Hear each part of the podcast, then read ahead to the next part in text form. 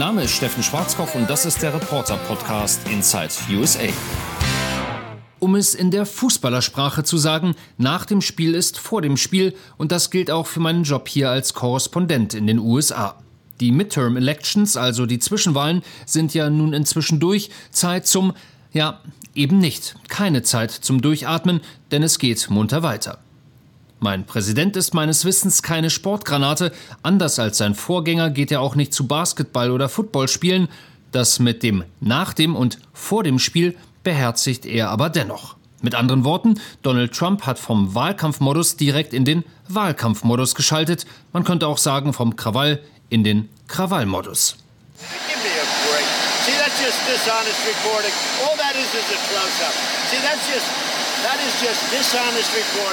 Naja, und in Florida hat das den Leuten mit den Wahlen sogar so viel Freude bereitet, dass sie alle Stimmen einfach nochmal zählen, weil bei der ersten Zählung vielleicht ein bisschen was schiefgegangen ist. Ein paar tausend Stimmen für den einen Kandidaten zu viel, ein paar tausend für den anderen zu wenig.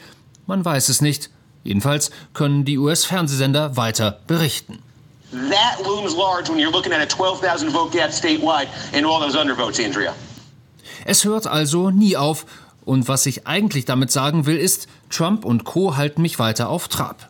Und Zeit, ja, Zeit habe ich deshalb kaum noch für was anderes, außer vielleicht für ein kleines Läufchen hier oder da. Letztens zum Beispiel bin ich in Washington den Marathon mitgerannt, 30.000 Teilnehmer und das, obwohl ich auch dafür eigentlich gar keine Zeit hatte. Ich habe mich dann extra beeilt, was bei meinem momentanen Trainingszustand allerdings nichts heißt.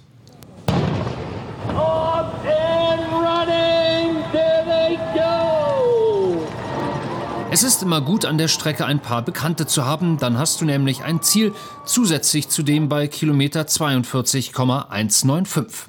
Du weißt, bis zu Kumpel, Frau oder Kindern musst du es schaffen. Und ich schaffe es. Schon von weitem sehe ich meine Bande und immerhin 50 Prozent meiner Kinder sind offenbar gut gelaunt. Jette strahlt, Till schmollt.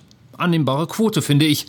Abklatschen, einmal drücken, versprechen, dass ich gleich fertig bin mit meinem Wettrennen. Und ich fühle mich gut bei Kilometer 3.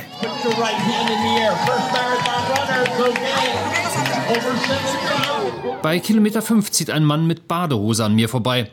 Also keine Schwimmshorts, sondern tatsächlich mit einer ausgesprochen eng anliegenden Hose. Oder sagen wir besser, einem Höschen. Unter dem Gesichtspunkt der Gewichtsreduzierung bestimmt nicht übel, aus modisch-ästhetischer Perspektive kann man darüber aber streiten. Die Badehose ist jedenfalls prächtig gelaunt. Zuschauer und Straßenbands werden beklatscht, dazu stößt sie als Zeichen ihrer Begeisterung über so viel Unterstützung ständig eunuchenähnliche Uh, uh, uh, Schreie aus. Gott sei Dank ist sie schneller als ich, die Badehose. Ich mag keine dauerklatschenden Uh, uh, uh Badehosen. Bei Kilometer 10 treffe ich ein Zebra. Es ist schwarz-weiß von Kopf bis Fuß und trägt sogar passende Handschuhe. Und es ist ebenfalls genauso wie die Badehose bestens gelaunt. Galoppiert mal nach rechts, mal nach links, gerne auch vor meine Füße, immer auf der Suche nach Kindern, die es abklatschen kann. Ich habe das Gefühl, dass sich die Wege vom Zebra und mir noch öfters kreuzen werden. Ansonsten entdecke ich bis auf einige Perückenträger diesmal gar nicht so viele Kostümierte hier in Washington. Ein oder zwei Bierflaschen sind unterwegs, ein Seifenspender, dazu diverse Redskins und Capitals Trikots, also die vom Football- bzw. Eishockey-Team. Und Cristiano Ronaldo ist auch mit von der Partie.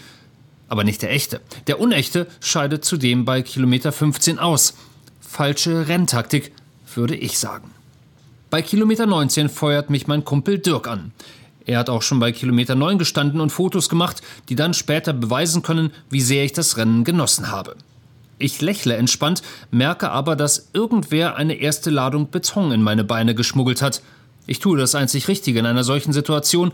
Ich renne schneller. Ist man schließlich früher fertig, wenn man denn ankommt.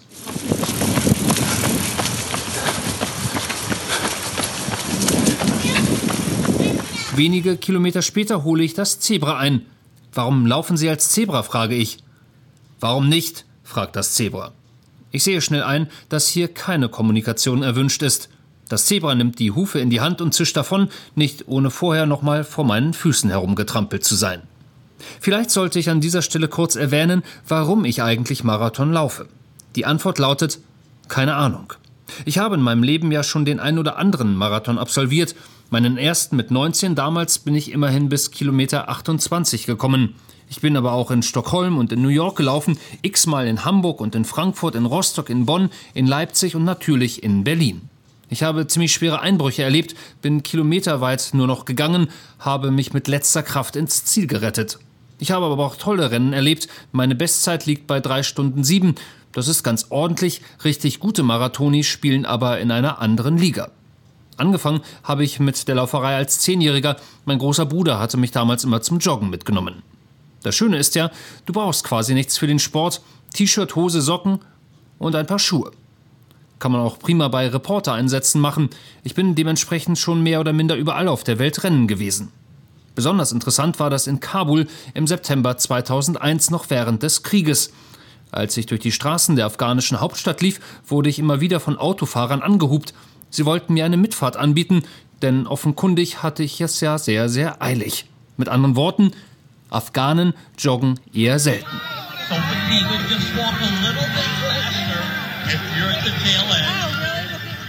Und der Marathon als solcher, der ist ja so etwas wie die Königsdisziplin. Teilweise macht das ja sogar Spaß, all die Zuschauer, das Laufen mit Zehntausenden anderen. Doch erfahrungsgemäß macht ab spätestens Kilometer 35 gar nichts mehr Spaß. Aber soweit bin ich bei meiner Premiere in Washington leider noch nicht. Erst bei Kilometer 27 und ich merke, dass sich der Beton in meinen Beinen zunehmend verfestigt. Am Straßenrand wird von freundlichen Amerikanern Powergel verteilt, die mir auch noch zurufen, wie locker ich aussehe. Unter uns, ich sehe überhaupt nicht locker aus und fühle mich noch viel weniger so. Das Gel ist so zähflüssig, dass ich es kaum runtergeschluckt kriege, aber vielleicht macht es ja meine Beine wieder etwas flinker.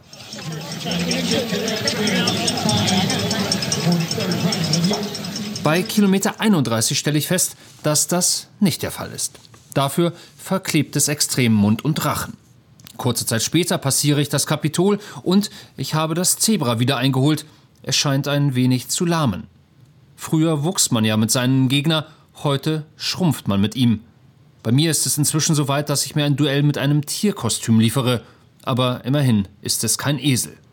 Drei Kilometer vor dem Ziel stelle ich fest, dass auch die Badehose nicht mehr ganz so gut gelaunt ist. Sie uh, hut auch niemanden mehr an, dafür gibt sie merkwürdige Rasselgeräusche von sich und hat leichte Schlagseite. Ich gebe vermutlich ein ähnlich jämmerliches Bild ab, aber immerhin laufe ich noch.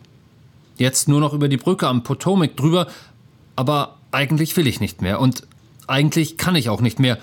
Meine Zementstelzen machen komische Geräusche, aber vielleicht ist das auch die quietschende Hüfte oder eines der jaulenden Knie, schwer zu sagen. Meine Kehle ist inzwischen nicht mehr verklebt, sondern knochentrocken. Meine Augen erkennen immerhin noch schemenhafte Umrisse. Ob ich aber tatsächlich noch Füße habe, kann ich nicht sagen. Vielleicht ist da auch nur noch Zement in meinen Schuhen. 43rd running of the United States Marine Corps Marathon. Noch ein Kilometer, noch 500 Meter, 300, 100, geschafft. Toll. Ich freue mich eigentlich nur, weil es endlich vorbei ist. Und natürlich, weil ich das Zebra niedergerungen habe. Aber grundsätzlich glaube ich, ich mache das nie wieder. Außer vielleicht nächstes Jahr. Aber erstmal mache ich Pause mit der Lauferei, weil ich ja, wie eingangs erwähnt, dafür sowieso keine Zeit habe. Gott sei Dank.